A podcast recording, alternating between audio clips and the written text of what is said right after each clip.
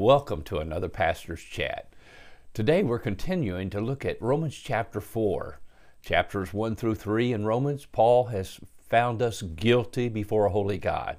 Chapter 4, he begins to tell us how illustrated in the life of Abraham, we can have the righteousness of God imputed to our account and stand before God as if we had never sinned. And so we see first, as we looked at yesterday, Abraham discovered this grace, this wonderful salvation.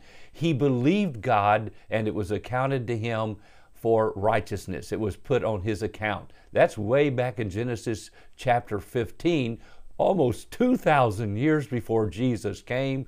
You put that together, now 4,000 years ago, Abraham discovered this great salvation through faith in Jesus Christ. Now, today, we're going to be looking at the next few verses there about how David describes this grace, this salvation, this imputation. And it says, just as David also described the blessedness of the man whom God imputes righteousness apart from works. Blessed are those whose lawless deeds are forgiven, or iniquities are forgiven, and whose sins are covered. Blessed is the man to whom the Lord does not impute sin. So Dave, so David describes this. Now, when you think of Abraham, especially a Jew, would have thought the greatest of all saints is Abraham. But when you thought of David, you would remember, and they would too, a great king, but it was David who had committed the sin of adultery. Adultery with his best friend's wife, and then he conceived an idea to have his friend killed to cover up his sin. I mean, the sin of adultery and murder. David committed those sins, but David went to the Lord in Psalm 51 and prayed a great prayer of repentance, and he found forgiveness. And then he writes Psalm 32 Blessed are those whose lawless deeds, whose iniquities are forgiven, and whose sins are covered. Blessed is the man to whom the Lord does not impute iniquity. And so, first of all, David describes this righteousness, this grace of God, how our iniquity, our sin, is forgiven. Our sin is forgiven.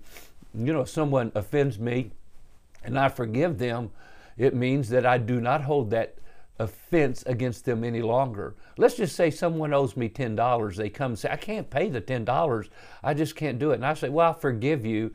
I forgive you that debt. And so they say, Well, thank you so much. Now, they might not have had to pay the debt at all, but I incur the cost of the $10. Somebody pays the debt. Jesus paid the debt for my sin. God doesn't forgive me because He loves me solely. He forgives me because in His love He's provided for my salvation through Jesus Christ. So my sins are forgiven. God does not hold that against me any longer. But my sins are not only forgiven, my sins are covered. The Old Testament word for that was atonement. They're covered. When God looks down, He doesn't see the sin. They're covered with the blood of Jesus Christ. And so, Romans 4 7, blessed are those whose lawless deeds are forgiven, whose sins are covered. For covered.